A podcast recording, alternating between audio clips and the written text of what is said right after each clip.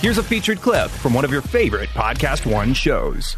They looked at me like I was from Texas or a complete idiot. And this is 15 years ago. And they said, man, people are using that to make crack and meth. Well, they with." steal it, I guess. They steal it. Yeah. It's some of the ingredients to put in meth, meth, whatever you call it, drugs. That was completely foreign to me. I didn't get it. I get it now. But how does razor blade help in that process? What? That's what I'm saying.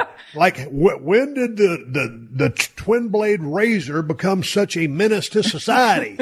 Is anybody chopping that son bitch up and snorting it or putting it in some kind of batch to get you high? To hear more, click on the full show link in the Podcast One app or go to podcastonesports.com.